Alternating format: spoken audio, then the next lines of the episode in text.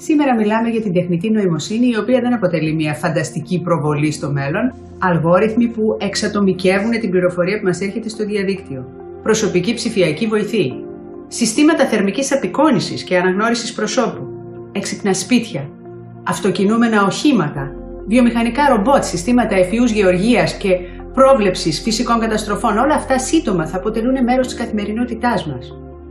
Στο Ευρωπαϊκό Κοινοβούλιο, όλοι εμείς στο Ευρωπαϊκό Λαϊκό Κόμμα αγωνιζόμαστε για να γίνει η Ευρώπη ηγετική δύναμη στον τομέα της τεχνητής νοημοσύνης, επενδύοντας στην έρευνα και στην ανάπτυξη καινοτόμων εφαρμογών και στηρίζοντας τις ευρωπαϊκές επιχειρήσεις.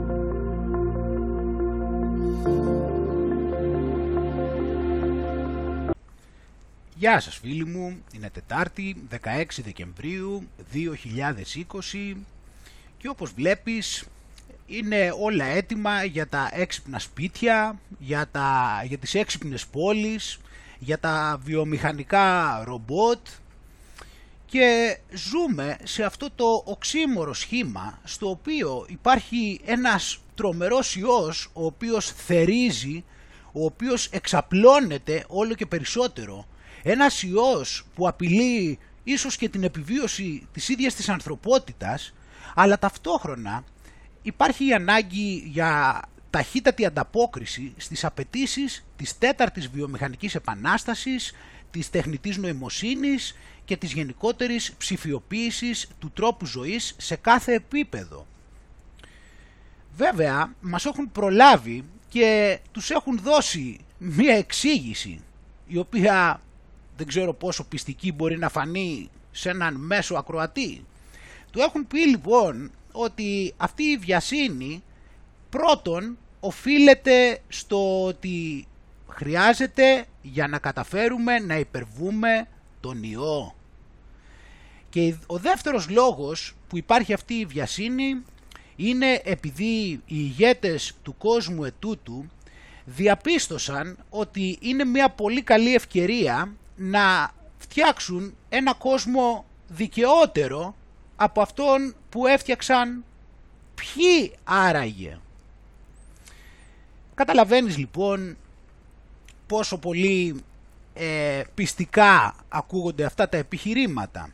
Σήμερα, αφού ασχοληθούμε λίγο λοιπόν με την επικαιρότητα που θέλω να σου δείξω, για να κρατάμε έτσι την επαφή μας και όλα αυτά τα πράγματα, όπως για την επιχείρηση Ελευθερία, για την οποία θα μιλήσουμε, και θέλω να σου δείξω τι σκέψη έτσι μου προκλήθηκε μόλις διάβασα αυτόν τον τίτλο. Και γενικότερα θα δεις ότι στην Ελλάδα ίσως κάποιοι έχετε μάθει ότι έχουν αρχίσει και υπάρχουν ενδιαφέρουσες αντιδράσεις, ενώ στη Βρετανία τα εμβόλια τουλάχιστον σε αρχικό στάδιο, στο πλαίσιο που ήθελαν, υποτίθεται ότι σε ένα βαθμό προχωράνε. Κυρίως όμως, όπως σου είπα, θα ήθελα να δούμε κάποιες δηλώσεις πρόσφατες του Klaus Schwab από το Euronews, και εκεί είναι κυρίως που θέλω να σου δείξω σήμερα πολλά πράγματα, διότι έχουμε για το πώς τα πράγματα θα δέσουν καλύτερα και θα τα δεις πώς δένει η παγκοσμιοποίηση και πώς τα κομμάτια των πολυεθνικών αρχίζουν και ενώνονται, το οποίο είναι πολύ σημαντικό, αλλά θέλω να σου δείξω και για την ψηφιακή αλλαγή στην Ελλάδα και για τη νέα ψηφιακή βίβλο, η οποία είναι ένα κείμενο 340 σελίδων και μιλάει και κάνει αναφορά σε 448 έργα. Θα πάρουμε έτσι μια πρώτη γεύση σε σχέση με αυτό, και επίσης για το ότι προχωράνε τα έργα, βλέπεις, σύζευξης 2 και 5G μπαίνουν στη ζωή των Ελλήνων. Θα δούμε και για τη Microsoft κάποια ωραία πράγματα, για το γενετικό μας κώδικα και διάφορα άλλα πραγματάκια που θέλω να πιστεύω ότι θα σου φανούν ενδιαφέροντα. Αλλά πριν ξεκινήσουμε, έτσι όπως πάντα, να ευχαριστήσουμε θερμά και πάρα πολύ τα blog και τα site τα οποία έβαλαν το προηγούμενο μου βίντεο.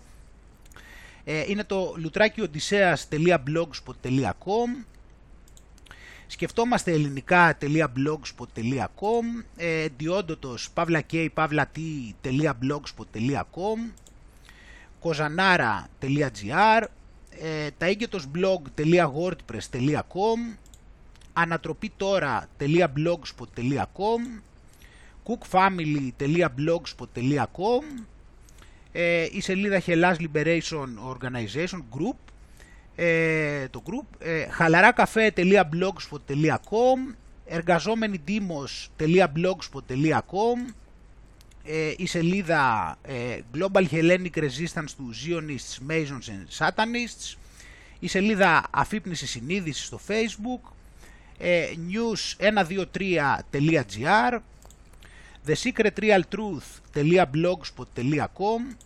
oparlapipas.gr, οι μάσκες πέφτουν.blogspot.com και myblogs.gr. Σας ευχαριστώ θερμά όλους, όπως πάντα, που βάλατε το βίντεο και βοηθήσατε να προωθηθεί το έργο μου, και ευχαριστώ και το άγνωστο blog, η site, το οποίο έβαλε το βίντεο μου και δεν μπόρεσα να το βρω. Και όπως πάντα, φίλοι μου, να είστε όλοι καλά. Σας ευχαριστώ θερμά για όλα. Πάμε να ξεκινήσουμε λοιπόν, που λες. Το 2016 είχα περάσει για λίγες μέρες από το Βουκουρέστι, μέσα στα ταξίδια. Αυτό βασικά το είχα κανονίσει κιόλας, ήταν ενδιάμεσος προορισμός, γιατί μερικές φορές από την Αγγλία που ερχόμουν στην Ελλάδα ή γύριζα, ήταν ακριβότερα τα εισιτήρια να πας απευθείας πολλές φορές, παρά από το να περάσεις από κάποια άλλη χώρα. Συμβαίνει μεν αυτό, αλλά εγώ ακολουθούσα την τακτική ότι αν ήταν να το κάνω αυτό, έμενα και λίγες μέρες όσο μπορούσα και έβγαιναν και τα εισιτήρια και στην ενδιάμεση χώρα, με αποτέλεσμα να έχω κάνει ένα ταξίδι εξτρά, αν με πιάνεις. Δηλαδή είχα πάει και στην άλλη χώρα, ενώ το εισιτήριο που πλήρωσα ήταν λιγότερο από το να μην είχα πάει και να είχα πάει απευθείας στην Ελλάδα. Τέλος πάντων, λοιπόν, το 2016 βρέθηκα στο Βουκουρέστι, το οποίο, όπως ξέρεις, είχε κομμουνισμό για πάρα πολλά χρόνια, με τον δικτάτορα Τσαουσέσκου. Τι είχε γίνει τώρα λοιπόν?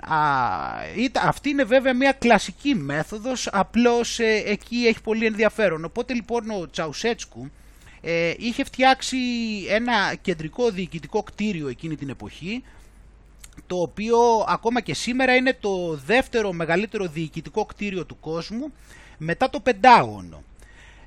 Αυτό το κτίριο λοιπόν το είχε ονομάσει Κάζα Ποπορουλούι. Αυτό το κτίριο λεγόταν δηλαδή το σπίτι του λαού. Δεν ξέρω αν ξέρεις γενικώς με ποιο τρόπο κυβερνούσε ο Τσαουσέσκου, αλλά και για το συγκεκριμένο μόνο μιλώντας σου, να σου πω ότι εκείνη την εποχή δεν επιτραπόταν καν να περνάς απ' έξω. Έτσι.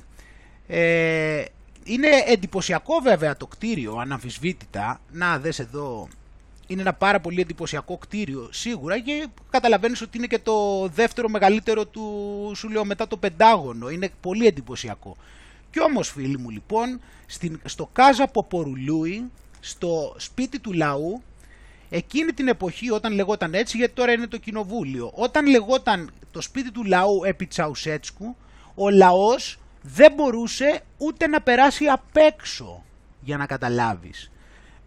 Βλέπεις λοιπόν ότι τώρα εδώ μου ήρθε αμέσως στο μυαλό αυτό ακριβώς. Μόλις είδα αυτό το πράγμα, είδα ότι χρησιμοποιούν απόλυτα τακτικές ολοκληρωτικών καθεστώτων στην προπαγάνδα τους, και το βλέπουμε για μία ακόμα φορά και σε αυτή την πτυχή. Πέραν πολλών άλλων τρόπων, όπως τη χρήση της αστυνομίας, την τρομοκρατία, την εσχρή προπαγάνδα των μέσων εξαπάτησης. Επιχείρηση Ελευθερία, φίλοι μου, μας τρολάρει. Έτσι, και βάζει ακριβώς αυτό, δηλαδή εκεί που χτυπάνε, αυτό ακριβώς μας βάζει. Όπως και στην περίπτωση εδώ, βλέπεις, όπως και στο Κάζα Ποπορουλούι, όπως και στο σπίτι του λαού. Ξεκινάει η εκστρατεία για το εμβόλιο κατά του κορονοϊού. Ποιο είναι το χρονοδιάγραμμα για τα εμβόλια? Οι ημερομηνίες κλειδιά. Έτσι, το σχέδιο Ελευθερία, φίλοι μου. Καταλαβαίνεις λοιπόν γιατί τρολάρισμα μιλάμε αυτή τη στιγμή. Πάνε και χρησιμοποιούν την ακριβή λέξη για την οποία ξέρουμε ότι με αυτό ακριβώς έχει να κάνει. Είναι καταπληκτικό. Δηλαδή αυτό στην ουσία είναι και δικαίωση ημών. Γιατί ποιος συνέδεσε τα εμβόλια και όλα αυτά άλλος μέχρι τώρα, εκτός από εμάς? Όλοι οι υπόλοιποι θεωρούν ότι ζούμε στην πανδημία και ότι δεν είναι θέμα. Τι σχέση έχει με ελευθερία? Απλώς προστατευόμαστε από την ψευτοπανδημία. Εμείς ήμασταν αυτοί οι οποίοι είπαμε ότι αυτό που απειλείται δεν είναι η υγεία μας, λόγω του ιού, αλλά η ελευθερία μας. Έτσι. Και βλέπουμε λοιπόν ότι οι ελεγκτές της πληροφορίας, οι νεοταξίτες, τα παιδιά του μαύρου χρησιμοποιούν ακριβώς αυτή τη λέξη. Είναι τρομερά ενδιαφέρον αυτό το πράγμα που κάνανε. Τα λέει όλα. Και έχουμε εδώ το χρονοδιάγραμμα. Στις 21 Δεκεμβρίου θα δοθεί έγκριση από την Ευρωπαϊκή Υπηρεσία Φαρμάκων. Έως τις 24 Δεκεμβρίου αναμένεται η τελευταία έγκριση από την Κομισιόν και μέχρι την παραμονή των Χριστουγέννων αναμένονται οι πρώτες παρτίδες εμβολίου στη χώρα μας. Μάλιστα, έτσι αμέσως μετά τις γιορτές θα ξεκινήσουν οι πρώτοι εμβολιασμοί. Θα δούμε. Και λέει και για ραντεβού, γιατί έχει εξηγήσει ο τέτοιος ότι θα γίνεται με ραντεβού, λέει, όλα αυτά. Δηλαδή θα πηγαίνεις, λέει, και είτε με τηλέφωνο είτε με, από το ίντερνετ θα μπαίνεις και θα σου δείχνουν ποιες ώρες έχουν αυτοί ελεύθερες και θα πηγαίνεις εσύ και θα επιλέγεις. Οπότε λοιπόν, βέβαια, επειδή μέχρι τότε δεν θα έχουμε προλάβει να εμβολιαστούμε και θα κινδυνεύουμε, σου λέει ότι ρεβεγιόν με 6, 9 και 10. Εδώ λοιπόν οι τρεις μαγικοί αριθμοί και ο δείκτης θετικότητας. Αυτό εδώ πέρα κατευθείαν κοιτάς τον τίτλο και τι καταλαβαίνεις. Μιλάμε για έναν προγραμματισμό, είναι ρομποτοποίηση, μιλάμε για μια ρομποτοποίηση αυτή τη στιγμή. Μαθαίνουν τους ανθρώπους να ακολουθούν συγκεκριμένους αριθμούς. Σαν τους σκύλους του Παυλόφ ακριβώς. Οι τρεις μαγικοί αριθμοί και ο δείκτης θετικότητας. Έτσι, το ξέρεις με το ο σκύλος του Παυλόφ. Ήταν ότι ο Παυλόφ είχε εκπαιδεύσει το σκύλο του όταν χτυπάει ένα καμπανάκι, ότι τότε θα ήταν και η ώρα που θα του δίνανε το φαγητό. Οπότε, θα του έδινε το φαγητό. Οπότε ο σκύλος άρχισε και ξερογλυφότανε. Οπότε λοιπόν ο Παυλόφ παρατήρησε, ξερογλυφότανε και μετά έτρωγε το φαγητό βασικά. Έτσι χτύπαγε το καμπανάκι και ο σκύλος ήξερε θα φάει και ξερογλυφότανε. Οπότε λοιπόν ο Παυλόφ παρατήρησε το εξής. Παρατήρησε ότι κάνοντας αυτό, ότι όταν χτυπούσε το καμπανάκι, ανεξαρτήτως αν έδινε φαγητό ή όχι στο σκύλο, ο σκύλος ξερογλυφότανε. Εντάξει. Δηλαδή στην ουσία τον προγραμμάτιζε. Εντάξει. Το ίδιο έχουν σκοπό να κάνουν και με εμάς. Σαφέστατα.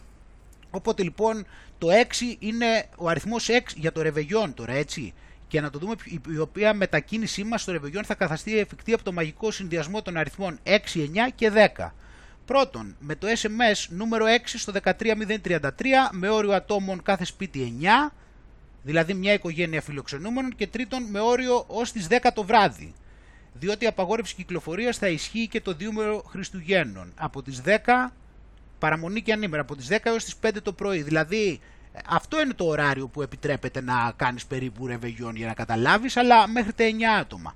Τώρα με αυτούς τους αριθμούς εδώ πέρα, αν κάποιος έχει όρεξη να το σκεφτεί και λίγο έτσι σε ένα άλλο επίπεδο, όπως με καταλαβαίνεις, αν βρει κάτι, καλό είναι να το αναφέρουμε αν βρεθεί, να μου το πείτε, αν σκεφτεί κανείς καμιά καλή ιδέα στο πώς συνδυάζονται αυτοί οι αριθμοί, πέραν του να μας προγραμματίζουν.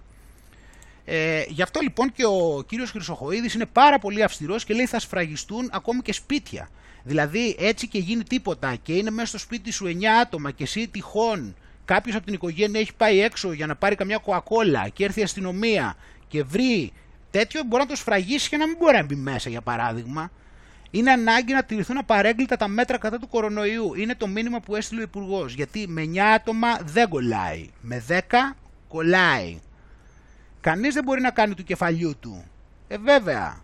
Μα ποιου κεφαλιού του? Πρώτα θα παίρνουμε άδεια από τον κύριο Χρυσοχοΐδη, ο οποίος θα έχει πάρει άδεια από τον πατέρα Ρόθσιλντ.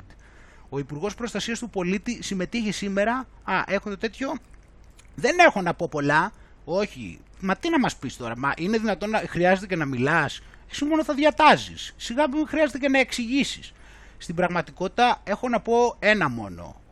Κανείς δεν μπορεί να κάνει του κεφαλιού του. Ναι, γιατί ειδικά εσύ δεν κάνεις του κεφαλιού σου, γιατί δεν έχεις κάνει το παραμικρό του κεφαλιού σου αν δεν πάρεις άδεια. Είπαμε από ποιον. Είμαστε εδώ για να βοηθήσουμε, να εξηγήσουμε, να συνδράμουμε, αλλά του κεφαλιού του κανείς. Ευχαριστούμε. Να εξηγήσετε πάρα. Είναι οι εξηγήσεις σας πολύ καλές, η βοήθειά σας εξαίρετη και ειδικά ο τρόπος που συνδράμετε για να τρομοκρατείτε και να ρίχνετε στον κόσμο πρόστιμα. Είναι τόσο πολύ καλή αυτός ο τρόπος που συνδράμεται πραγματικά. Σε αντίθεση περίπτωση θα σφραγιστούν οι περιοχές, ακόμη και σπίτι-σπίτι. Μπορεί δηλαδή έτσι θα βάλουν, ξέρεις, θα γίνεται πώς είναι, άμα έχει γίνει κανένα έγκλημα, ξέρω εγώ, που πάει οι detective εκεί στις ταινίες και βάζουν τις κόκκινες κορδέλες και όλα αυτά, δεν είναι ούτε απειλή ούτε προειδοποίηση. Είναι απόφαση και θα γίνει έτσι αν χρειαστεί. Δηλαδή, ξέρεις, είναι που του λες του άλλου κάνεις εκβιασμό και σου λέει ο άλλος πάρ' το όπως θέλεις. Τόσο δημοκράτες. Εντάξει, τέλος πάντων. Όμως λογαριάζουν χωρίς τους ξενοδόχους και εδώ βλέπουμε καταρχάς, σκεφτείτε το, σε όλα τα εμπορικά καταστήματα της Χαλκίδας, η Αθήνα, η Θεσσαλονίκη και η υπόλοιπη Ελλάδα ρωτάει. Βλέπεις λοιπόν εδώ τι έχουν βάλει στις τζαμαρίες των καταστημάτων. Έτσι, πολλά καταστήματα, στη Χαλκίδα αν δεν κάνω λάθος, βλέπεις, γιατί μόνο εκεί.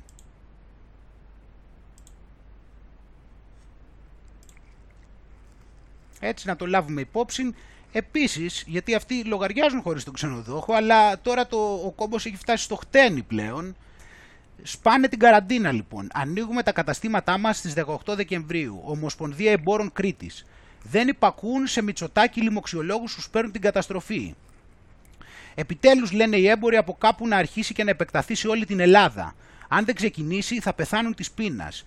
Η επανάσταση ξεκινά από την Κρήτη και το μήνυμα των κριτικών είναι σαφές. Παίρνουμε τις ζωές μας πίσω. Υγεία χωρίς εργασία δεν υπάρχει. Η αρχή της αφύπνισης σας γίνει από την Κρήτη.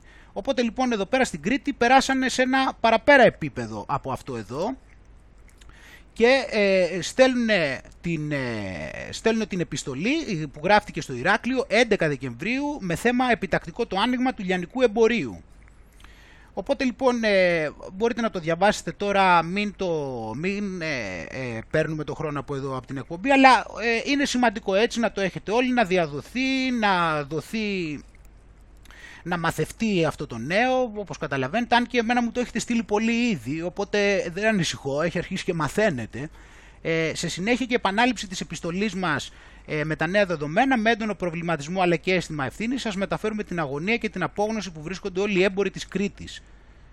Και λέει εδώ και για το click away τέλος πάντων, και λέει εμείς στην Κρήτη θα ανοίξουμε την αγορά και τα καταστήματα από 200 τετραγωνικά μέτρα και κάτω στις 18 Δεκεμβρίου 2020 με αίσθημα ευθύνης και με την αυστηρή τήρηση των υγειονομικών πρωτοκόλων. Έτσι. Οπότε λοιπόν εδώ πέρα το βλέπουμε τι έχει να γίνει και μάλιστα λέει η αγορά και η οικονομία δεν αντέχουν άλλο. Και πολύ ευγενικοί είναι που πήραν και το χρόνο να κάτσουν και να τον ενημερώσουν κιόλας τον κουλάκι. Δηλαδή και πάλι καλά, δηλαδή και πολύ ευγενικοί είναι. Επίσης, ευνηδιαστικά στο Μαξίμου εργαζόμενοι στην εστίαση, έχουμε και στο Μαξίμου λοιπόν προσήχθησαν 3 άτομα. Βέβαια, άκουσε και οι παλιά άνθρωποι, αφού τώρα κάνουν κακό στη χώρα, είναι παράνομοι.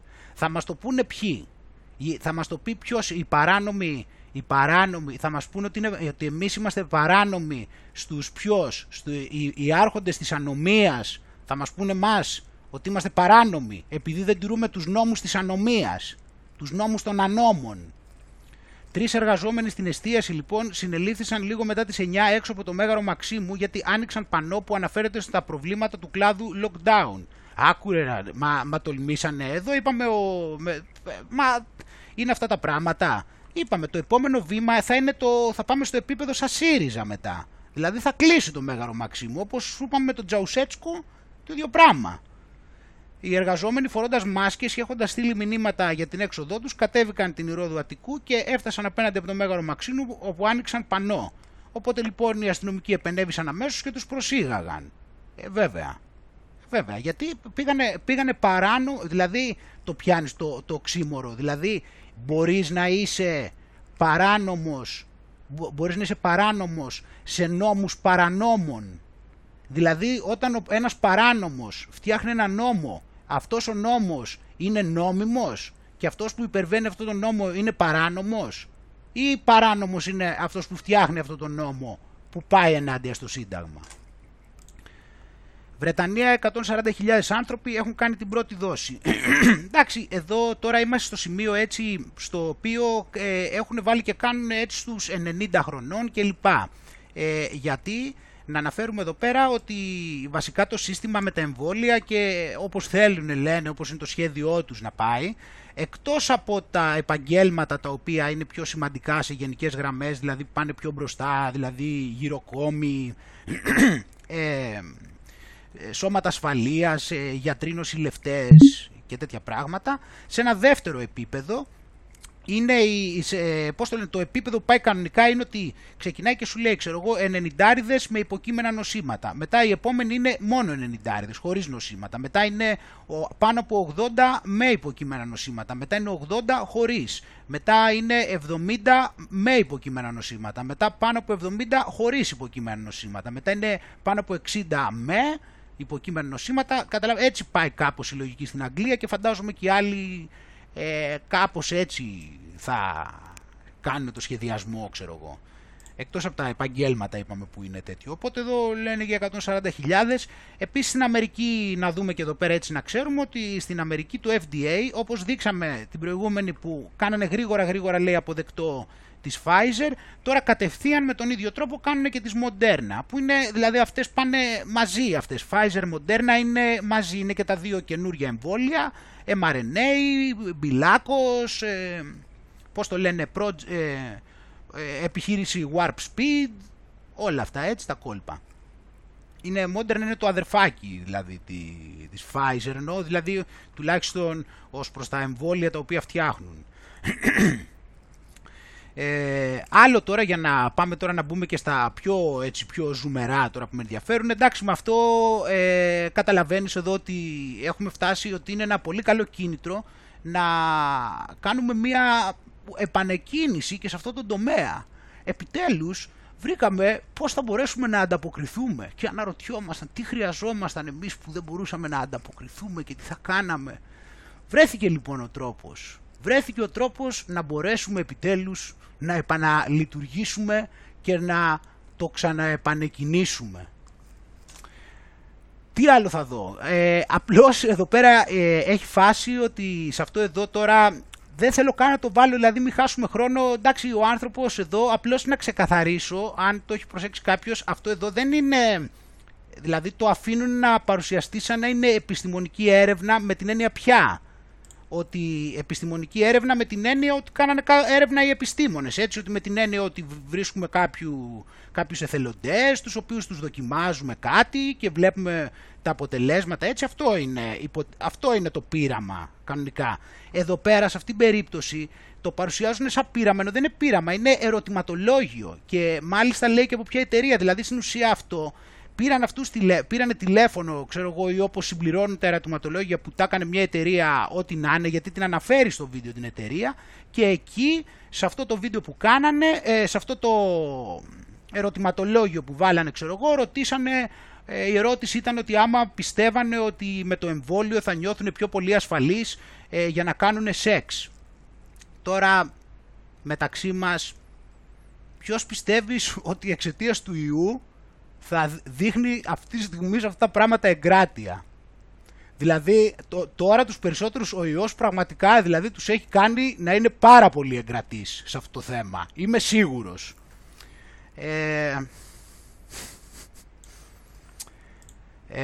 Για να δούμε. Τι άλλο έχω, οπότε θέλω να πάμε να μπούμε λοιπόν στο κεντρικό θέμα τώρα που θέλουμε να πάμε. Να ξεκινήσουμε λίγο με τον Klaus Schwab και τις δηλώσεις του εδώ από το Euronews, διότι όπως είναι αυτό που θέλουμε να μιλήσουμε περισσότερο σήμερα λοιπόν, θέλουμε να μιλήσουμε για το πώς αυτή όλη η ιστορία, δηλαδή μας παρουσιάζουν ότι με αφορμή τον ιό μας θέλουν να κάνουν αυτό που λένε, επανεκκίνηση, έτσι, και θέλουν να πάμε σε ένα διαφορετικό κόσμο. Πάμε λοιπόν να δούμε κάποια πραγματάκια και να σου δείξω διάφορες πτυχές τώρα σε σχέση με την τεχνολογία.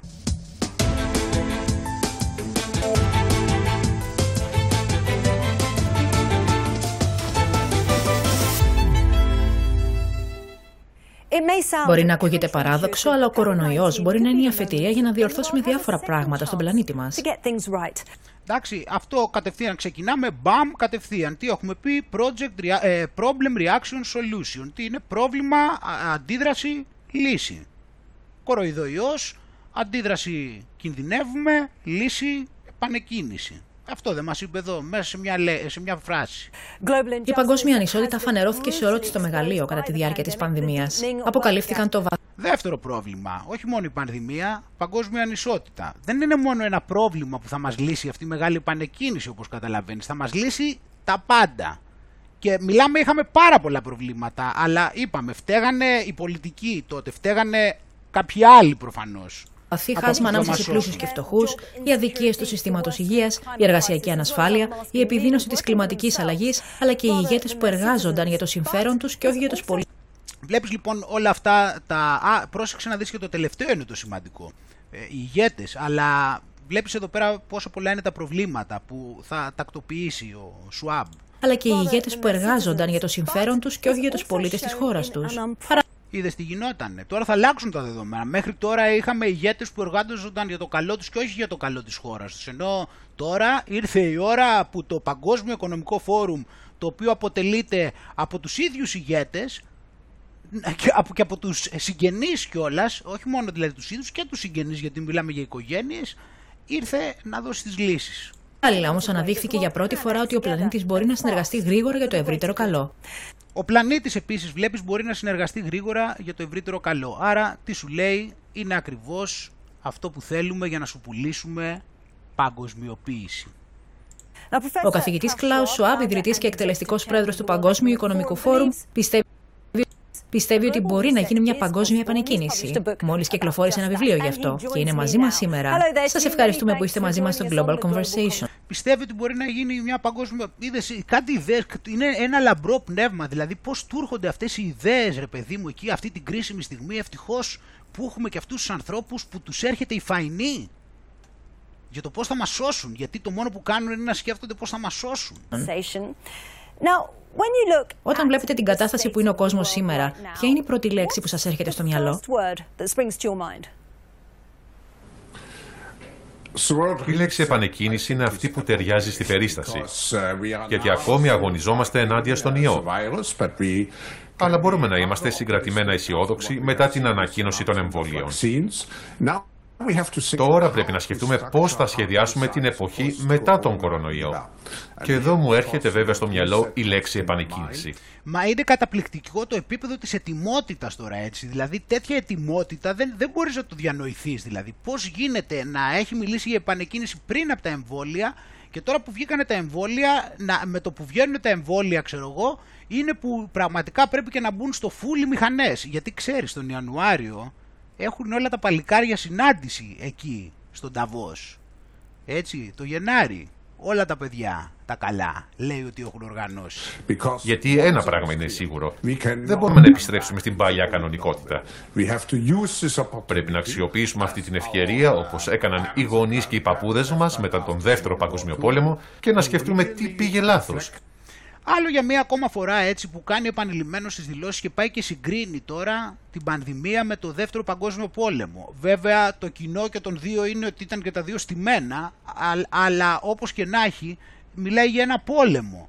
Ενώ αυτή τη στιγμή εδώ πέρα μας έχει μία ψευτοπανδημία με ποσοστό θνησιμότητας μικρότερο και από τη γρίπη. Και θανάτους λιγότερους. Τέλος πάντων. Και τι μπορούμε να κάνουμε καλύτερα? Σε τι δίνεται προτεραιότητα αν επιτευχθεί αυτή η επανεκκίνηση? Υπάρχουν τρεις διαστάσεις, τρεις προτεραιότητες.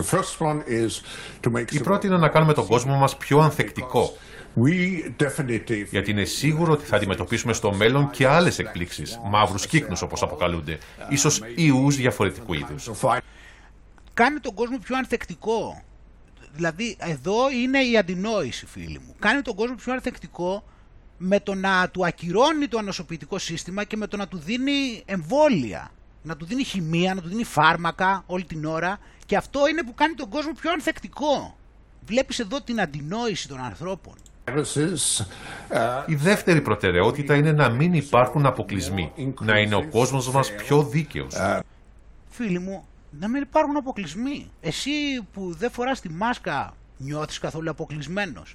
Σε έναν κόσμο στον οποίο σου διάβασα πριν από μερικά και το θυμάσαι σίγουρα αν παρακολουθείς την εκπομπή που σου είχα, το είχα τονίσει αυτό το άρθρο, το οποίο έλεγε για αυτούς που χάσανε στο δρόμο προς την παγκόσμια κυβέρνηση, προς την νέο κόσμο που ονειρεύονται αυτοί μετά την επανεκκίνηση, που έλεγε ότι ήταν κάποιοι άνθρωποι που τους χάσαμε στο δρόμο επειδή αυτοί δεν μπορούσαν να αντέξουν τόση πολλή τεχνολογία και πήγανε κόντρα στους πολιτικούς και είχαν πνεύμα αντιλογίας και πήγανε και μένανε σε αναπαλαιωμένα σπίτια και σε αυτόνομες κοινότητες στη φύση και τους χάσαν στον δρόμο.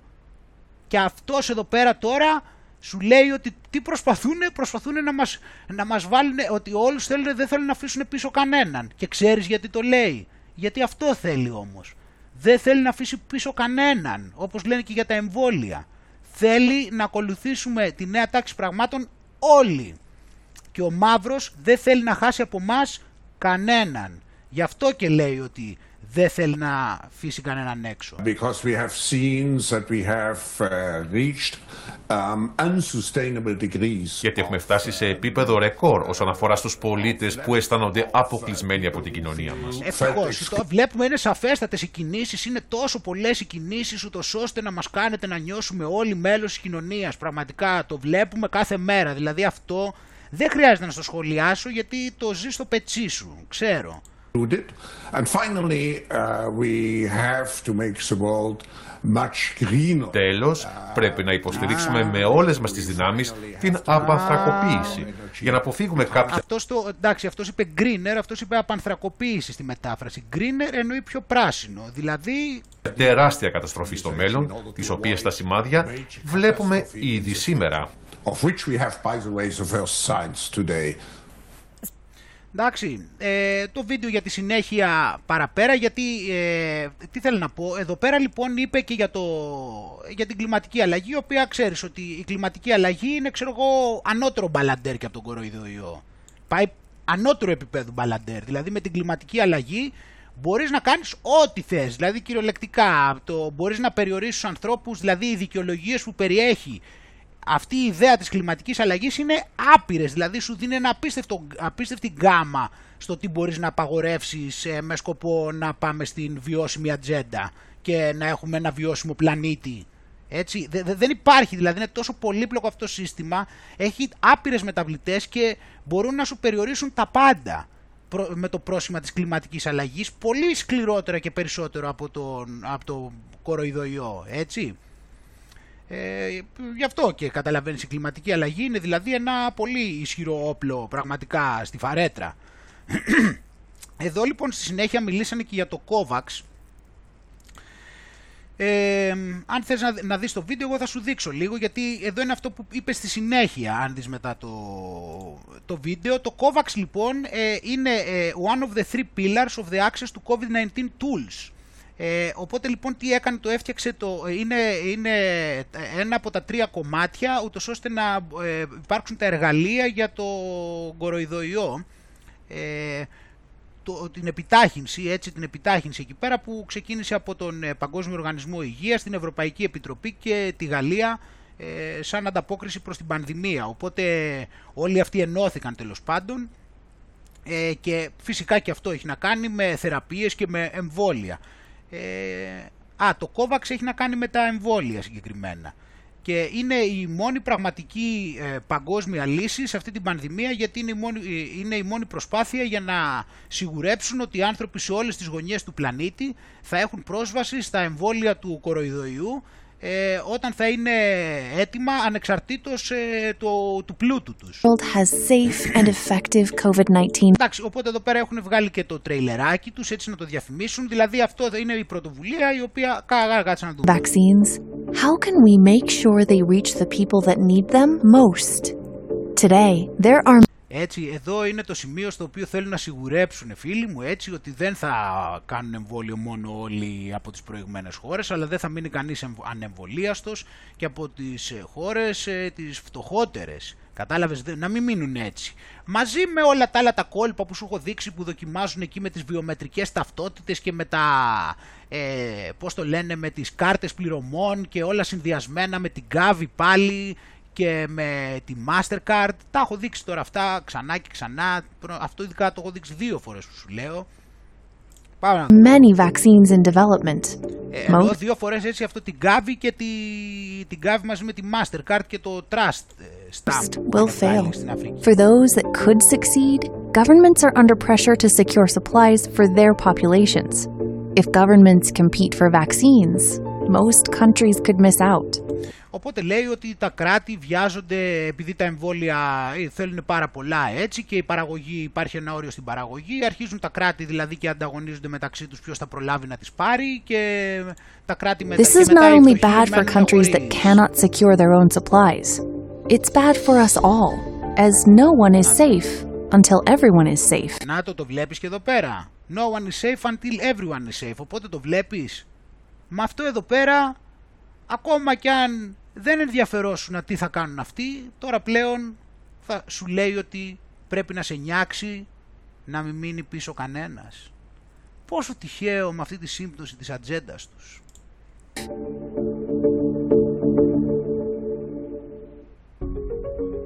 The COVAX pillar aims to ensure that every country gets fair and equitable access to eventual COVID-19 vaccines.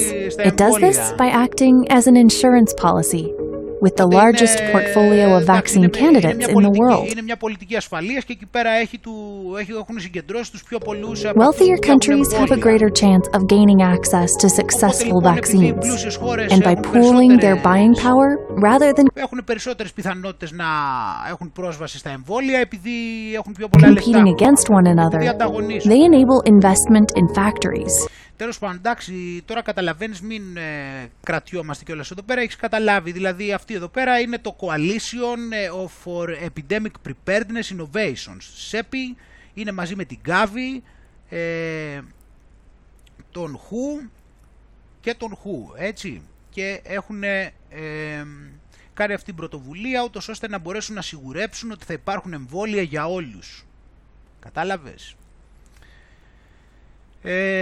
Και πάμε να δούμε το ελληνικό πλαίσιο λοιπόν μέσα σε αυτή την αλλαγή, μέσα σε αυτή την πορεία προφανώς προς έτσι αυτό που θα ήθελαν, έτσι τη ρομποτοποίηση που φέρνει η επανεκκίνηση, την ψηφιοποίηση, όλα αυτά που βλέπουμε κάθε μέρα και προσπαθούν να τα εφαρμόσουν ταχύτατα, όπως είπαμε, για τον ιό, επειδή όλες οι χώρες βλέπεις πηγαίνουν χέρι-χέρι, εύκολα έχουμε καταλάβει πλέον, εύκολα καταλαβαίνουμε πλέον μετά από τόσο καιρό.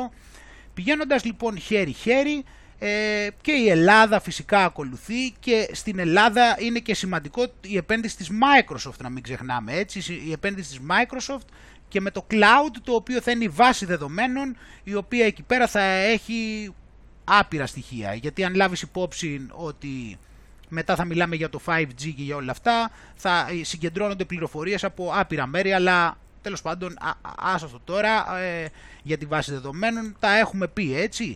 Μέσα σε αυτό το πλαίσιο λοιπόν, εκτός της βάσης δεδομένων, έχουμε τη βίβλο ψηφιακής αλλαγής στην Ελλάδα, που είναι ένα κείμενο 340 σελίδων και είναι ένα σημαντικό ορόσημο στην προσπάθεια που έχει ξεκινήσει και έχει επιταχυνθεί τους τελευταίους μήνες, που σου είπα, έχει επιταχυνθεί εξαιτίας του ιού. Για να προστατευτούμε, προκειμένου να γίνει η καλύτερη δυνατή αξιοποίηση των ψηφιακών τεχνολογιών στη χώρα μας. Οπότε λοιπόν γίνεται αναφορά στα 448 έργα, θα τα δούμε και παρακάτω. Η πρώτη αναφορά είχε γίνει στις αρχές Σεπτεμβρίου, όταν στην πρώτη άτυπη είχε γίνει τότε δηλαδή, αλλά μετά δεν προχωρήσανε λόγω τους πέτυχε ο ιός. Τελικά όμως, παρότι τους πέτυχε ο ιός και τους καθυστέρησε, γιατί είχαν ξεκινήσει μένα, αλλά είπαμε τώρα πρέπει να, δεν υπάρχει χρόνος, τώρα η κλεψίδρα σώνεται. Γιατί το συζητούσανε μεν και τότε, τυχαία.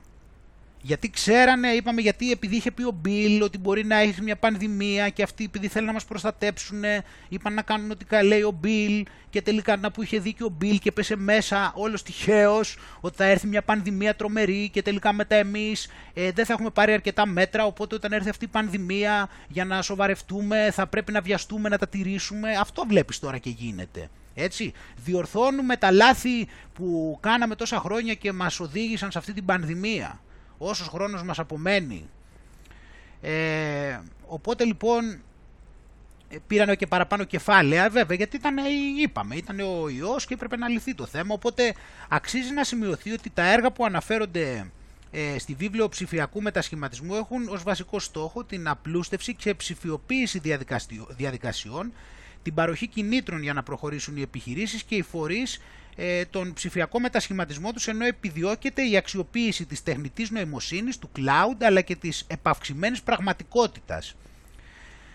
Η γκάμα των έργων είναι αρκετά μεγάλη και αρκετά από αυτά αναμένονται να αλλάξουν την καθημερινότητα των Ελλήνων, όπως είναι η έξυπνη αυτοκινητόδρομη ή ο ψηφιακός φάκελος ασθενούς, δεν πρέπει να είναι εδώ. Λοιπόν, οι βασικές παρεμβάσεις εδώ πέρα τώρα είναι, επειδή είναι πάρα πολύ μεγάλο αυτό και αυτοί εδώ πέρα έχουν κάνει τη δική τους επιλογή, τέλος πάντων, στο τι θεωρούν, αλλά όπως και να έχει, γιατί μετά αναφέρει κάποια εδώ ενδεικτικά, λοιπόν, ότι είναι οι 6 διακριτοί στρατηγικοί άξονες: συνδεσιμότητα, ψηφιακές δεξιότητες, ψηφιακό κράτος, ψηφιακή επιχείρηση, ψηφιακή καινοτομία, ενσωμάτωση της τεχνολογίας σε κάθε τομέα της οικονομίας και σε 17 τομείς της οικονομίας. Στον άξονα της συνδεσιμότητας περιλαμβάνονται συνολικά 13 έργα, εκ των οποίων 5 είναι ήδη σε εξέλιξη, πέραν αυτών που αφορούν την ανάπτυξη ευρυζωνικών υποδομών και τα δίκτυα κινητής τηλεφωνίας 5ης γενιάς. Στη λίστα υπάρχουν έργα όπως η συνδεδεμένη αυτοκινητόδρομη, η ανάπτυξη μικροδορυφόρων, το Fiber in the Sky, αλλά και δράσεις προκειμένου οι ελληνικές επιχειρήσεις να αξιοποιήσουν προηγμένα δίκτυα. Στον άξονα των ψηφιακών δεξιοτήτων περιλαμβάνονται 15 έργα, εκ των οποίων 6 είναι σε εξέλιξη. Έργα για την ανάπτυξη ψηφιακών δεξιοτήτων σε πολίτες, δημόσιους υπάλληλους, ακόμα και στους στρατιώτες που υπηρετούν τη θητεία τους. Ενώ στο πλάνο υπάρχει και η ανάπτυξη συστήματος πιστοποίησης και του Εθνικού Κέντρου Ανάπτυξης Ψηφιακών Δεξιοτήτων. Θα έχει και πιστοποίηση εκεί. Στον άξονα του ψηφιακού κράτους, στον άξονα της ψηφιακής επιχείρησης, στον άξονα της ψηφιακής καινοτομίας. Καλά, εδώ από τα πλέον ενδιαφέροντα είναι εκείνα που αφορούν την αξιοποίηση της τεχνητής νοημοσύνης και περιλαμβάνουν έργα όπως η εφαρμογή παρακολούθησης του συστήματος εισρωών και εκροών στο εμπόριο καυσίμων, το σύστημα υποστήριξης του μηχανισμού ίσπραξης δημοσίων εσόδων. Καλά, αυτό εντάξει, καταλαβαίνετε, αυτό είναι το πιο σημαντικό από όλα. Την αυτόματη κωδικοποίηση της νομοθεσίας με χρήση τεχνολογιών επεξεργασίας φυσικής γλώσσας. Ναι, γιατί η νομοθεσία είναι και το Σύνταγμα πάνω απ' όλα. Προσέξτε να μην μου χάσετε το Σύνταγμα. Την εισαγωγή τεχνολογιών Robotic Process Automation για τη μείωση των επαναλαμβανόμενων διοικητικών εργασιών και το σύστημα εντοπισμού οικοδομικών αυθαιρεσιών σε δασικές περιοχές και στον Αιγιαλό. Αυτό το Robotic Process Automation είναι αυτοματισμός της ρομποτικής επεξεργασίας. Εδώ μιλάμε για αυτοματισμούς, έτσι, γι' αυτό λέει ότι αυτοί είναι που θα πάρουν τη θέση των εργαζομένων. Και μετά έχει τους 17 τομείς της οικονομίας. Ο έκτος άξονας λέει είναι αυτός με τα περισσότερα έργα, είναι αυτός της ενσωμάτωσης της τεχνολογίας σε κάθε τομέα της οικονομίας. Και έχει και τους 17 τομείς της οικονομίας. Έτσι έχει και εδώ πέρα διάφορα και εδώ πέρα τίποτα. Αυτοί τα έχουν βάλει και ενδεικτικά προφανώς, έτσι αυτοί πια θεωρούν πιο σημαντικά, διότι αν πας εδώ πέρα δηλαδή και το δεις, υπάρχει η βίβλος, είναι ένα... βασικά εδώ... Η βίβλος εδώ πέρα είναι, μπορείς αν θες να το κατεβάσεις εδώ πέρα, αλλά θα δεις εκεί, εντάξει, θα δεις, τέλος πάντων. Και εδώ πέρα έχει λέει αν θες να δεις και τα έργα, όλα αυτά που είπαμε, τα 500 έργα πώς έχουν κάνει. Εδώ υπάρχουν αυτά, να επιταχυντές, ανοιχτά δεδομένα, έτσι τα γράφει και εδώ οριζόντια έργα. Στο full οι μηχανές σου λέω, στο full, αλλά... Μάλλον είναι για τον ιό, είναι για να προχωρήσουμε, να ξεφύγουμε από τον ιό. Οπότε συνεχίζουμε και βλέπουμε ότι όλα τα πράγματα πάνε έτσι στο full. Η βίβλος είναι κάτι πολύ σημαντικό, όπως καταλαβαίνεις. Τώρα βλέπουμε επίσης σύζευξης 2 και 5G, 5G μπαίνουν στη ζωή των Ελλήνων. Έτσι, τη μεγάλη πρόοδο της Ελλάδας στους τομείς της ψηφιακής διακυβέρνησης αναγνωρίζει η Ευρωπαϊκή Επιτροπή στην 8η έκθεση ενισχυμένης εποπτείας. Καταλαβαίνεις, το βλέπεις αυτό, καταλαβαίνεις, ξέρεις, δηλαδή μόνο που το διαβάζεις αυτό καταλαβαίνεις πόσο άσχημο είναι για μια χώρα να επιβραβεύεται από την Ευρωπαϊκή Ένωση. Φαντάζεσαι τι πρέπει να έχει κάνει για να τους επιβραβεύουν. Το διανοείσαι τώρα. Τι πρέπει να έχει κάνει. Τι τέρατα.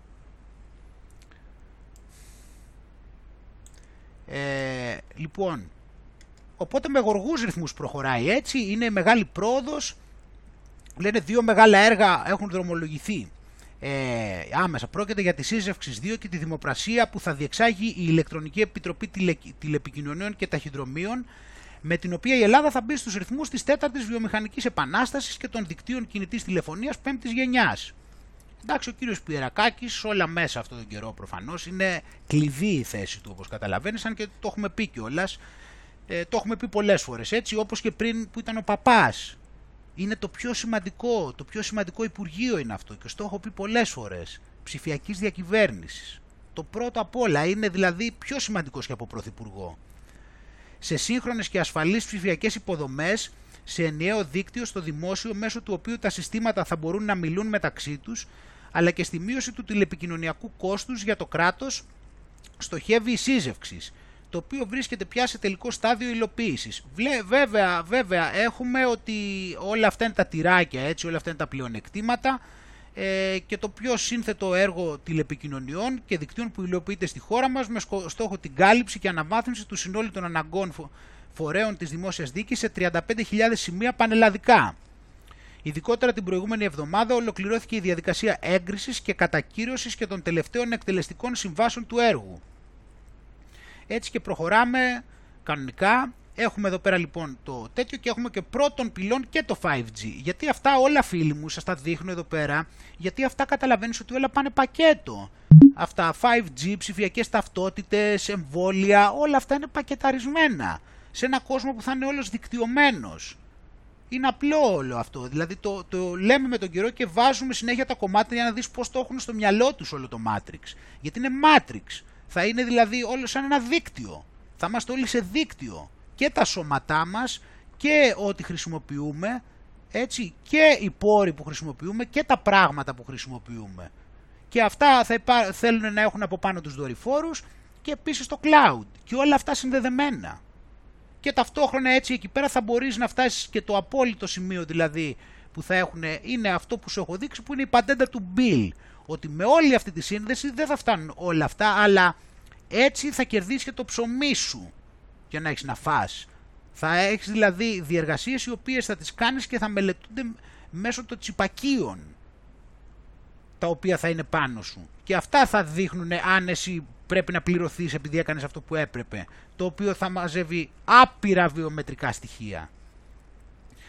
Ο διαγωνισμός χαρακτηρίζεται λοιπόν, εδώ πέρα λοιπόν τα έχουν ανοίξει όλα, γιατί λέει ότι,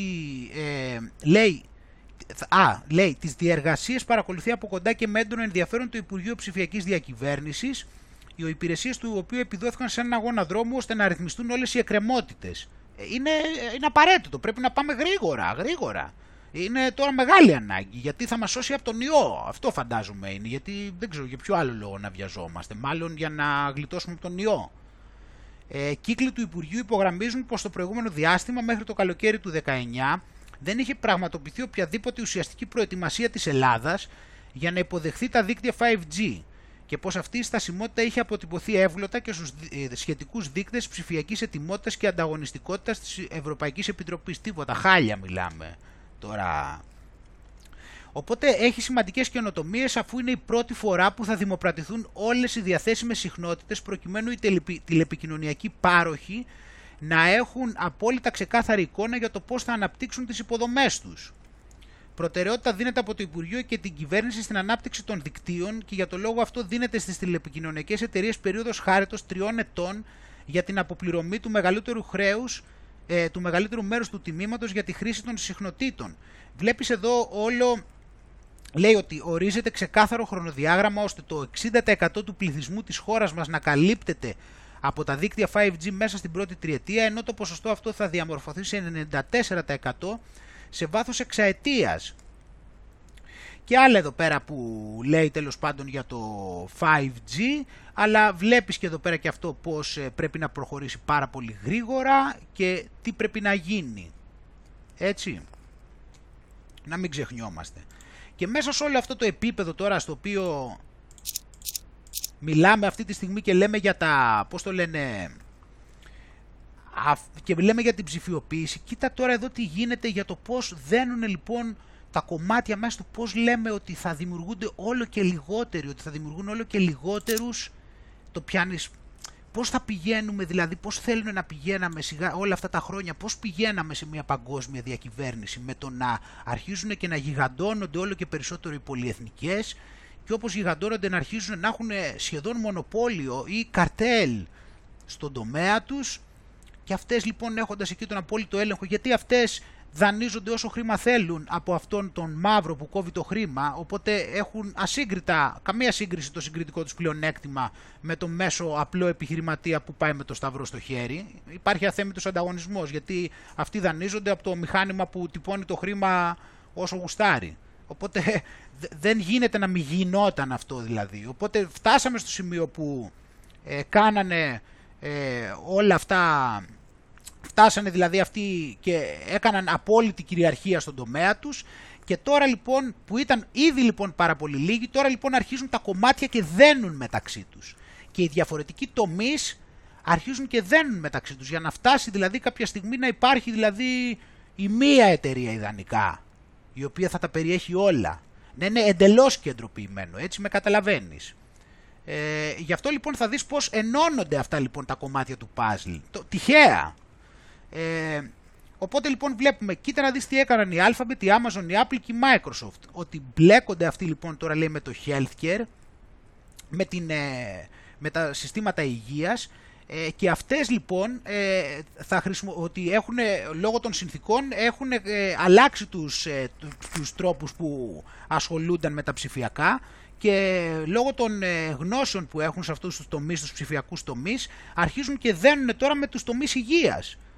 Και επειδή λοιπόν ο κόσμος λέει, βλέπει ότι γίνεται αρρωστότερος και αυξάνονται λέει τα κόστη και οι απαιτήσεις των καταναλωτών, αυτοί οι τέσσερις εισήλθαν για να βοηθήσουν στο τεχνολογικό κομμάτι τους οργανισμούς υγείας με τους οποίους συνεργάζονται, έτσι. Οπότε λέει λοιπόν ότι ασχολούνται πάρα πολύ με συγκεκριμένους τομείς η καθεμία, όλος τυχαίως. Για παράδειγμα η Microsoft δεν ασχολείται τόσο πολύ πλέον με τα αυτά που φορούσε, τα οποία ήταν για τους καταναλωτές, δηλαδή ξέρεις σαν smart watches και τέτοια πράγματα,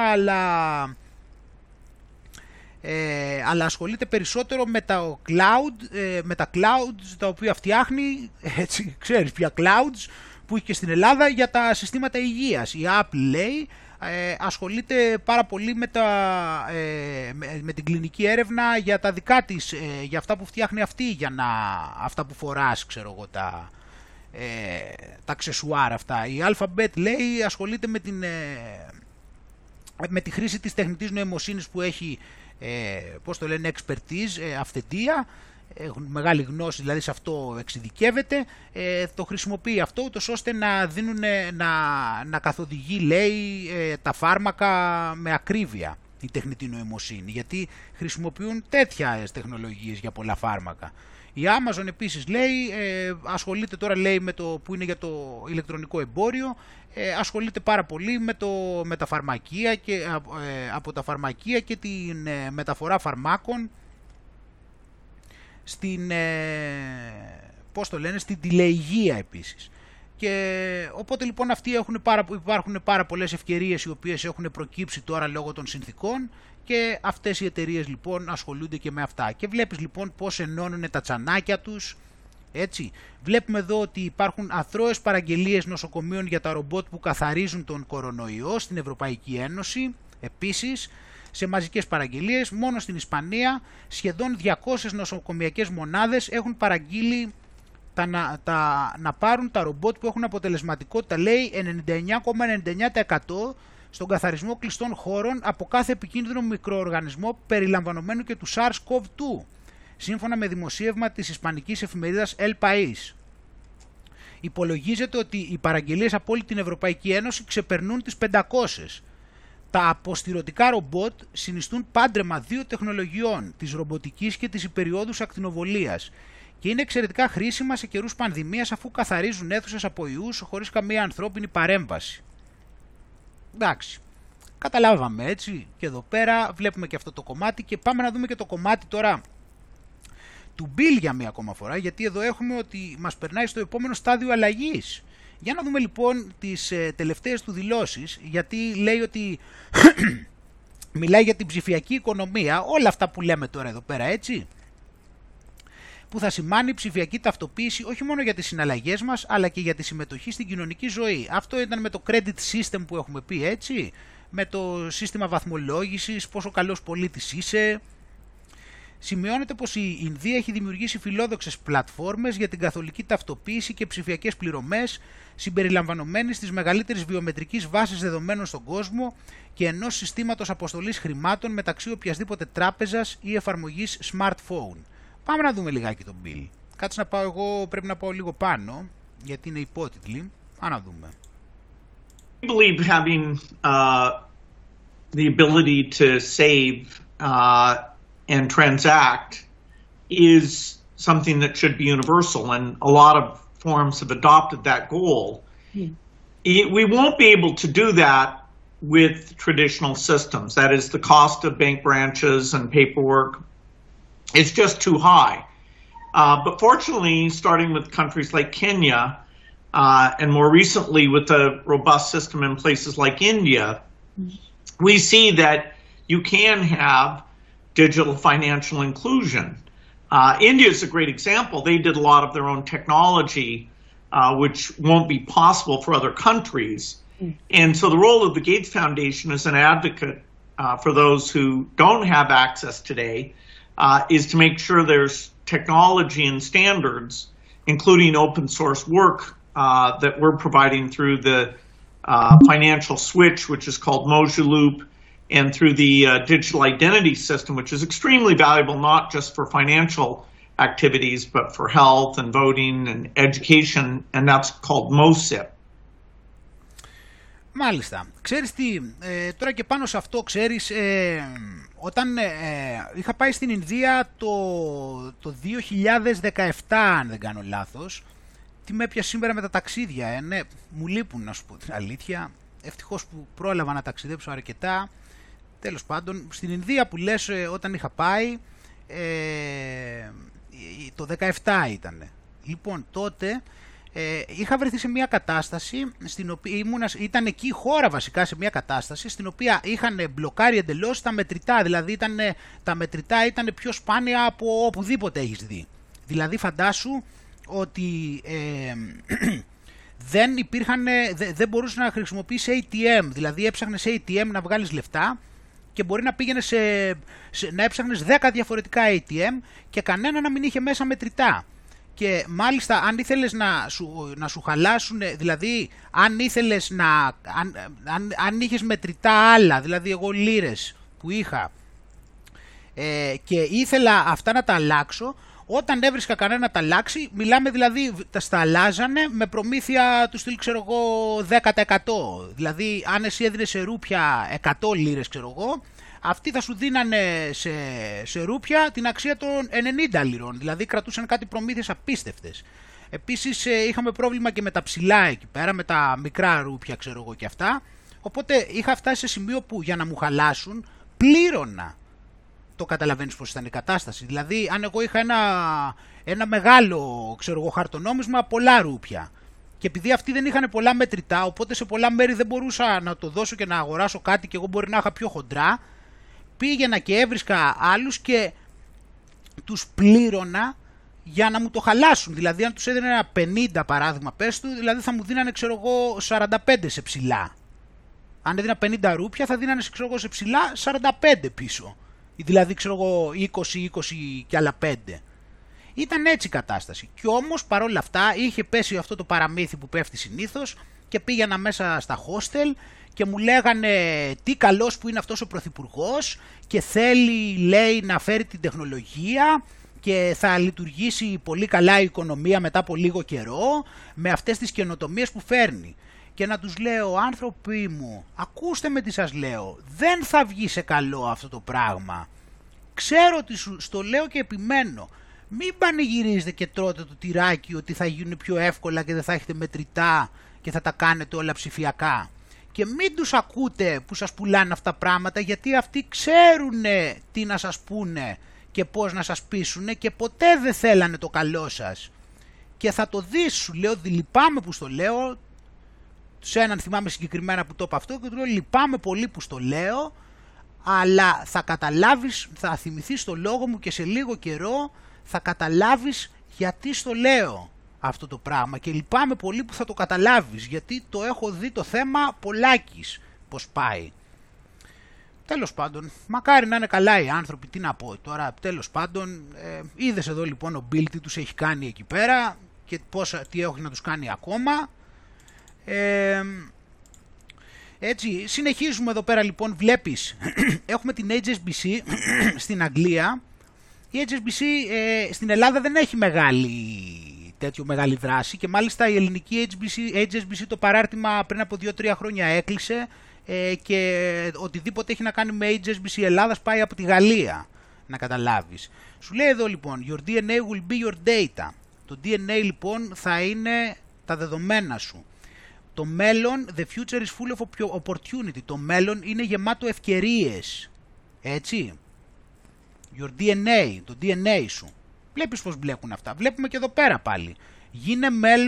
Γίνε μέρος του μέλλοντος.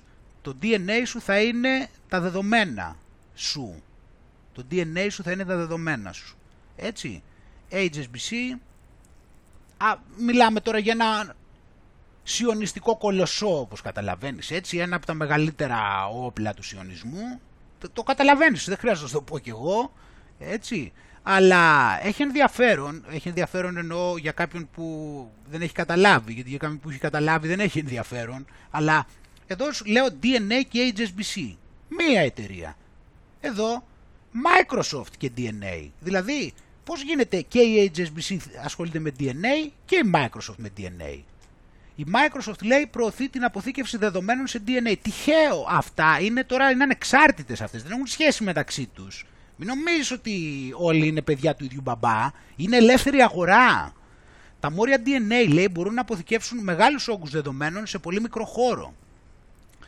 Η κοινοπραξία λέει με την παραγωγή δεδομένων λέει να αυξάνεται με εκθετικούς ρυθμούς, η ανάγκη για αποθηκευτικά μέσα στρέφεται σε νέες προσεγγίσεις. Κοινοπραξία αμερικανικών εταιριών και πανεπιστημίων με επικεφαλής στη Microsoft αναπτύσσει συστήματα αρχιοθέτησης που θα αποθηκεύουν δεδομένα σε συνθετικά μόρια DNA. Συνθετικά για αρχή, σε λίγο... Ενώ εδώ πέρα στο λέει ευθέως, λέει το DNA σου θα είναι τα δεδομένα σου. Εδώ τώρα το ξεκινάει δειλά και λέει ότι στην αρχή θα είναι λέει τεχνητό σε συνθετικά μόρια. Και εξηγεί εδώ πέρα τέλος πάντων ότι έχει αναπτύξει ήδη ένα αυτοματοποιημένο σύστημα DNA για την αποθήκευση και ανάκτηση δεδομένων.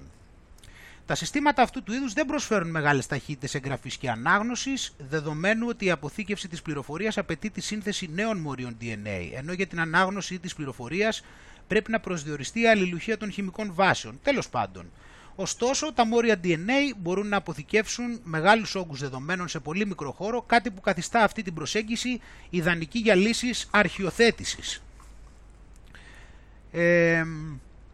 Οπότε έχουμε εδώ πέρα και το άρθρο και βλέπουμε που θυμίζουν λέει εργαστήρια χημείας αυτά λέει τα συστήματα αποθήκευσης που βασίζονται στο DNA. Εντάξει. Έχουμε και άλλους όμως λέει εκτός από τη Microsoft και το Πανεπιστήμιο της Ουάσιγκτον στη νέα κοινοπραξία συμμετέχουν εταιρείες βιοτεχνολογίας όπως η Twist Bioscience και η Lumina καθώς και κατασκευαστές συμβατικών μέσων αποθήκευσης όπως η Western Digital. Αυτοί που φτιάχνουν τους σκληρούς δίσκους, ξέρεις. Τώρα... Είπαμε δένουνε τα κομματάκια, δεν είπαμε. Και με αυτά που έχουμε δει έτσι εδώ πέρα, αυτό είναι ένα σημαντικό άρθρο, είναι μεγάλο, φυσικά θα είναι από κάτω και λέει για τον ψηφιακό αυτοματισμό και πώς οι ηλεκτρονικές συσκευές προκαλούν αυτισμό στα παιδιά. Και εδώ πέρα αυτό θέτει πάρα πολλά ζητήματα έτσι, για την ψηφιακή πραγματικότητα και μιλάει για τον ψηφιακό αυτισμό. Λέει ότι η δραματική αύξηση των διαταραχών του αυτιστικού φάσματος ασφαλώς οφείλεται εν μέρει και στην τάση της σύγχρονης ψυχιατρικής να διευρύνει συνεχώς τα παθολογικά όρια ψυχιατρικοποιώντας κάθε απόκληση από την κανονικότητα που θα εκλαμβανόταν άλλωστε ως απλή ιδιορυθμία. Αλλά η επέκταση των παθολογικών ορίων δεν αρκεί από μόνη της για να εξηγήσει την επιδημία του αυτισμού. περιβαλλοντολογικοί παράγοντες όπως η αυξημένη παρουσία γλουτένης στη σύγχρονη διατροφή ή η έλλειψη βιταμινών, η μόλυνση του άμεσου περιβάλλοντος με υδράργυρο ή άλλα βαρέα μέταλλα, τα παιδικά εμβόλια, η λήψη κατά τη διάρκεια της εγκυμοσύνης αντικαταθλιπτικών ή άλλων φαρμάκων όπως το αντιεπιλεπτικό ντεπακίν, συσχετίστηκαν κατά καιρούς με την εμφάνιση αυτιστικών διαταραχών χωρίς να μπορούν να δώσουν μια ξεκάθαρη απάντηση. Ναι. Τέλος πάντων, οπότε εδώ, εν πάση περιπτώσει, μιλάει για τον ψηφιακό αυτισμό. Βλέπουμε εδώ ότι οι ζωγραφίες 2 τετράχρονων παιδιών στο τεστ του ανθρωπάκου. Αριστερά το φυσιολογικό σχέδιο ενός παιδιού ελάχιστα εκτεθειμένου σε οθόνες. Δεξιά το προβληματικό σχέδιο ενός παιδιού εκτεθειμένου συνεχώς σε οθόνες. Έτσι, και εδώ μπορείς να σκεφτείς και ότι έχεις τις ίδιες συνέπειες και όταν φοράνε μάσκες. Έτσι, το καταλαβαίνεις. Και εδώ πέρα τώρα δεν μιλάμε μόνο για την εξάρτηση με την τεχνολογία, έτσι, για τα παιχνίδια και για τα κοινωνικά δίκτυα και όλα αυτά τα πράγματα. Εδώ μιλάμε και για την παιδεία, υποτίθεται, που τους βάζει στην ίδια κατεύθυνση, έτσι. Έχει πολύ υλικό αυτό το άρθρο, είναι μεγάλο, έτσι, όπως πάντα είπαμε εδώ από κάτω. Και εδώ πέρα είναι ένα σημείο ακόμα, θα δούμε λίγο ακόμα τον Klaus Schwab. End up with many more unemployed and particularly also people in the grey economy which are not counted for who lose their jobs. So we will see definitively a lot of anger already now but probably increase by the end of the year because this crisis will be with us until we really have found a remedy. So we have to prepare for a more angry world, and how to prepare?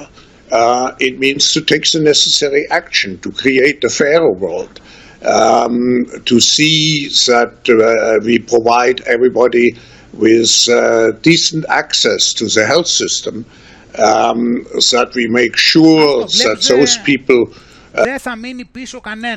who are really left behind, and I'm not speaking only on national levels, I'm speaking also internationally. If I see now the tragedy in some of the emerging countries like South Africa, like some countries in East Asia, I think it's all, I don't have too many remedies.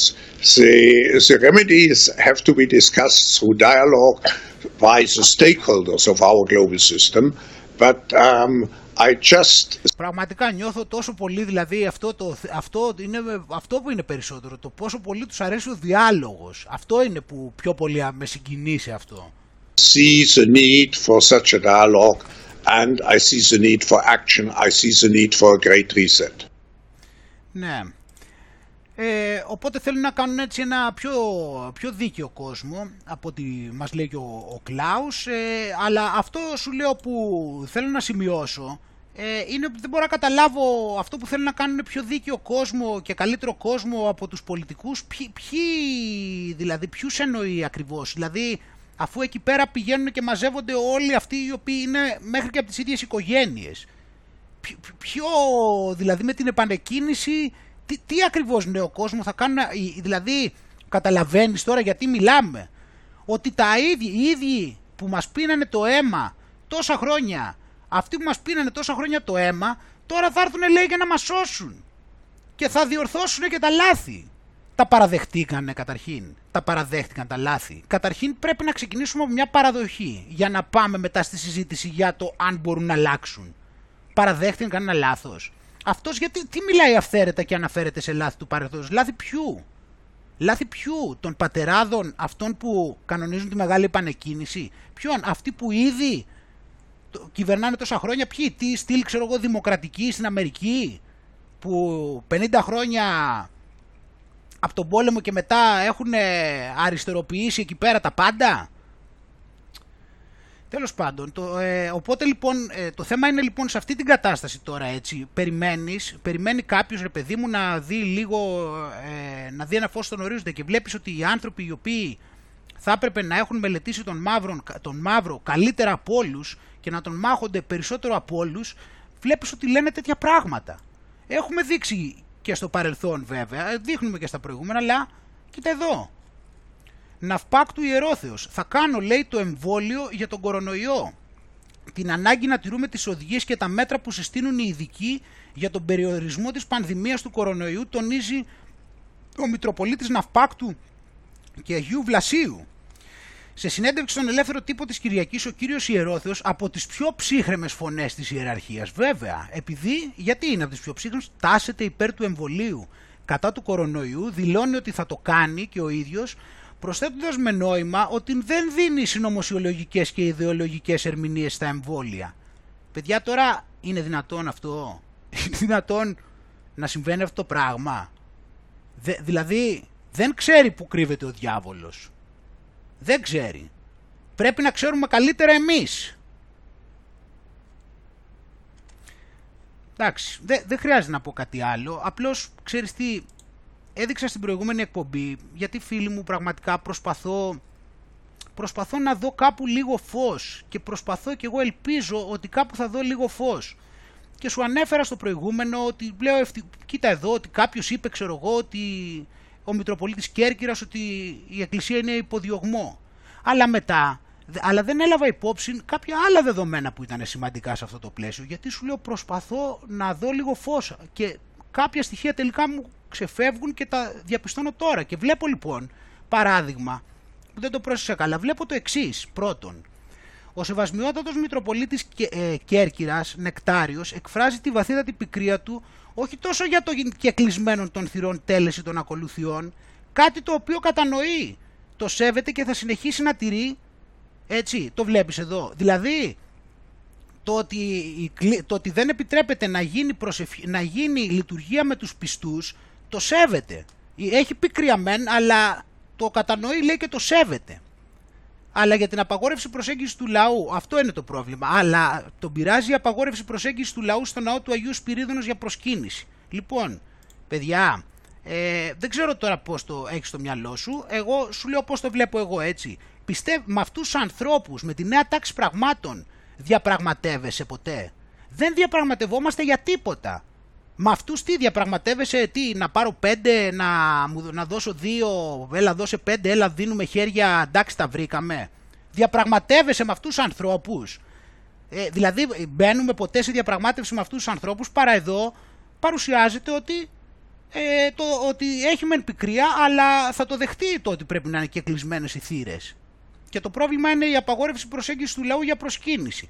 Οπότε λοιπόν σε αυτό το πλαίσιο, θεωρεί ότι η Εκκλησία είναι ενδιωγμό, επειδή δεν είναι ενδιωγμό επειδή δεν μπορεί να γίνει λειτουργία, είναι ενδιωγμό επειδή, πώς το λένε, επειδή δεν μπορούν να πάνε να προσκυνήσουν, έτσι. Άρα διαπραγμάτευση πρώτον. Και ποια είναι η αντίδραση? Ότι αυτό, ότι το κήρυξε υποδιωγμό και ότι θα, οι σημαίες των ιερών ναών, λέει, θα είναι μεσίστιες το τριήμερο 11 με 13 Δεκεμβρίου. Τώρα πραγματικά ο διάβολος έχει βάλει τα κλάματα μετά από αυτό. Έτσι. Οπότε βλέπουμε αυτό πρώτον, και δεύτερον βλέπουμε και κάτι άλλο το οποίο έχει κυκλοφορήσει σε πάρα πολλά site. Ότι στην, πώς το λένε, στην Κέρκυρα, στον Ιερό Ναό, στον Ιερό Νεό Αγίου Γεωργίου, είχε γίνει εκδήλωση με ομιλητή μεγαλομασόνο, ο οποίος διοργάνωσε η Φιλαρμονική Ένωση Κέρκυρας. Και αναρωτιέται, αυτό βέβαια δεν είναι ότι έγινε τώρα, έχει λίγο καιρό που έχει γίνει, αλλά έχει δοθεί το δικαίωμα, αυτός ο ναός έχει βεβηλωθεί. Ποιος έδωσε την άδεια για μασονική προπαγάνδα μέσα σε ορθόδοξο ιερό ναό? Πολλοί θα θέλαμε να είναι ένα κακόγουστο αστείο. Δυστυχώς όμως τα όσα μας κατήγγειλαν αναγνώστες για την πραγματοποίηση εκδήλωσης της Φιλαρμονικής Λέσχης Κέρκυρας Καποδίστριας με προσκεκλημένο τέκτονα διδάσκαλο μέσα στον Ιερό Ναό Αγίου Γεωργίου στις 11 Μαρτίου είναι πέρα για πέρα αληθινά. Γράφουν σε σχετική τους ανακοίνωση οι μασόνοι της Μεγάλης Στοάς της Ελλάδος. Ομιλία του ενδόξου μεγάλου διδασκάλου στον Άγιο Γεώργιο Κέρκυρας και συναυλία Φιλαρμονική Καποδίστριας. Εδώ έχουν τη φωτογραφία και βλέπουμε εδώ είναι ο ναός του Αγίου Γεωργίου και εδώ είναι η Φιλαρμονική και λέει, είναι για την ομιλία του ενδόξου μεγάλου διδασκάλου στον Άγιο Γεώργιο, συναυλία του μουσικού σώματος υπό την αιγίδα του τεκτονικού ιδρύματος. Έτσι, και εδώ είναι η ομιλία, οπότε έχουν εδώ και τις φωτογραφίες και εδώ πέρα έχουμε την ομιλία του μεγάλου δασκάλου. Ελληνικός τεκτονισμός στις 21 Πέμπτου 11. Αυτός ξεκίνησε τώρα, λέει, εόρτασε μια ιστορική πορεία 200 ετών από τις ιδρύσεώς του το 1811 και έτσι καθήκον της ηγεσίας του τεκτονισμού να προσφέρει τη συναυλία αυτή στην Κέρκυρα, από την οποία ουσιαστικά ξεκίνησε ο ελληνικός τεκτονισμός και η ίδρυση της μεγάλης στοάς της Ελλάδος. Δεν διαβάζω παρακάτω κάτι, δεν ξέρω τώρα, δεν θέλω, δηλαδή, θου κύριε Φιλατίν το στόματί μου. Δεν διαβάζω παρακάτω, αλλά πάω, γιατί εδώ είναι ο λόγος του, έτσι. Εδώ είναι ο λόγος του και έχει εδώ κάποια ερωτηματικά. Ποιος έδωσε την άδεια για να γίνει η συγκεκριμένη εκδήλωση? Η Ιερά Μητρόπολη Κέρκυρας ήταν ενήμερη για το θέμα. Δεν γνωρίζουν ότι η Ιερά Σύνοδος έχει καταδικάσει πολλές φορές τον τεκτονισμό ως ιδιότητα ασυμβίβαστη με τον χριστιανισμό. Επομένως, παρά τα ψέματα του αρχιμασόνου πως πιστεύουν στο Μέγα Αρχιτέκτονα και τον Χριστό, η Εκκλησία μας τους απορρίπτει. Θέτει και εδώ κάποια ερωτήματα.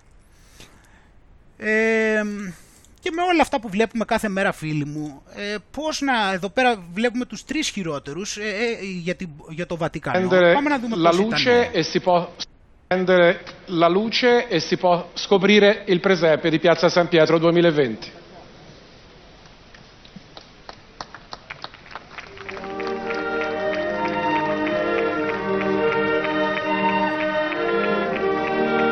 Αυτή εδώ πέρα, αυτή είναι η φάτνη, έτσι, είναι η φάτνη του Βατικανό, έτσι, σε περίπτωση που δεν το ξέρεις, αυτή εδώ είναι η φάτνη του Βατικανό. Έχουμε λοιπόν, έχουμε εξωγήινους, να θυμίζει κάτι σε εξωγήινους, να θυμίζει κάτι σε ασσύριους. Εδώ πέρα έχουμε έναν εξωγήινο να κρατάει και τη σελήνη στα χέρια του, το τονίζουμε, και τη σελήνη στα χέρια του.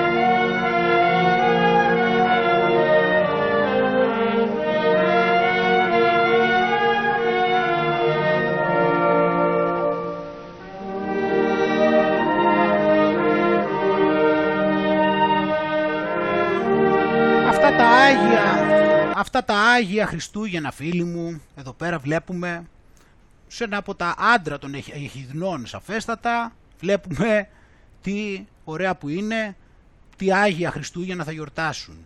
Να εδώ οι αστροναύτες, τα τέρατα, αυτό τώρα είναι η φάτ, κάτι γαλοπούλες. Βέβαια, θέλω να σου δείξω εδώ, είναι πολύ ενδιαφέρον πιστεύω, θα βάλω το link από κάτω, όποιος θέλει να δει την έρευνα της Τζούλη Πλημμυρίδου, στο οποίο έχει πάρα πολλές φωτογραφίες και έχει πολλές εξηγήσεις. Όποιος θέλει δηλαδή να ρίξει, έχει μια πολύ ενδιαφέρουσα έρευνα. Η Τζούλη Πλημμυρίδου τα γνωρίζει σε μεγάλο βαθμό αυτά. Όποιος θέλει να ρίξει μια ματιά, πιστεύω θα ήταν καλή ιδέα.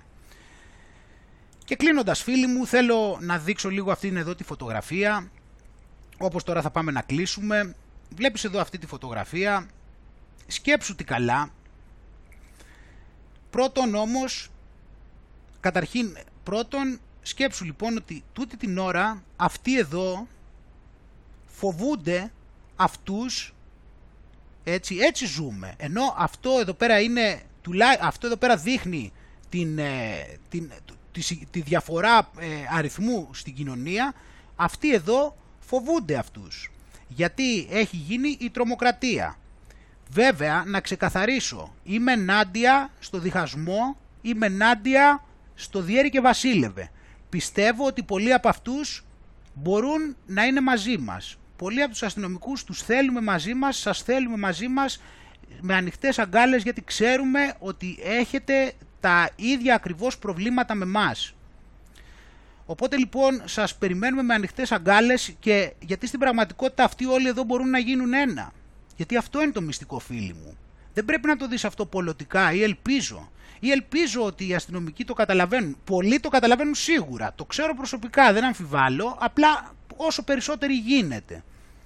Αυτοί μπορούν να είναι μαζί όλοι αυτοί και να λήξει το θέμα κατευθείαν. Ανέμακτα και χαλαρά. Έτσι. Αυτό είναι η μεγάλη ιδέα. Εντάξει. Αυτό λοιπόν εδώ πέρα, βάλε εδώ πέρα καλύτερα τους εξουσιαστές. Έτσι, και όχι αυτούς. Θα έλεγα, ξέρω εγώ, προσπαθώ να σκεφτώ το σενάριο, αλλά όπως σου είπα, αυτοί οι δύο μπορούν να είναι μαζί. Όπως και να έχει, κοίτα πόσο μεγάλη είναι η διαφορά μεταξύ των ανθρώπων και του συστήματος εξουσίας. Και σκέψου το καλά, έτσι, γιατί αυτό είναι, το σύστημα εξουσίας είναι μία χούφτα άνθρωποι, όπως ξέρεις. Μία χούφτα άνθρωποι, και αυτοί όλοι εδώ πέρα, εμείς και πολύ περισσότεροι, φοβόμαστε ένα πολύ ποταπό και πολύ λίγους, που είναι ένα σύστημα εξουσίας. Αλλά γιατί δεν το θυμόμαστε αυτό, γιατί το ξεχνάμε και νομίζουμε ότι είμαστε οι λίγοι περικυκλωμένοι από τους πολλούς. Έτσι, εμείς νομίζουμε ότι είμαστε αυτοί. Έτσι, εμείς νομίζουμε ότι είμαστε οι λίγοι περικυκλωμένοι από πολλούς.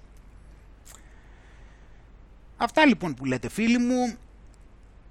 Καλή δύναμη σε όλους, εύχομαι. Ευχαριστώ πολύ που με ακούσατε, και μείνε και λίγο το μυαλό σου έτσι πάλι σε αυτή την τελευταία εικόνα. Δεν μπορούν να μας κάνουν τίποτα. Είμαστε καλυμμένοι και από το Σύνταγμα και από τους νόμους της φύσης και από το γεγονός ότι είμαστε πολύ περισσότεροι. Όπως και να έχει, καλό είναι να θυμόμαστε πάλι ότι εμείς έχουμε την ευθύνη για αυτό που συμβαίνει, το έχουμε επιτρέψει να συμβαίνει, δεχόμαστε διαταγές από άτομα τα οποία δεν έχουν εξουσία πάνω μας, ακολουθούμε αυτά που μας λένε χωρίς να έχουν πραγματική εξουσία πάνω μας, και καλό είναι να καταλάβουμε αυτή τη διαφορά.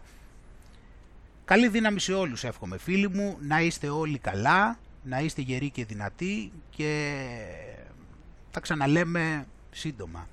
Γεια και χαρά.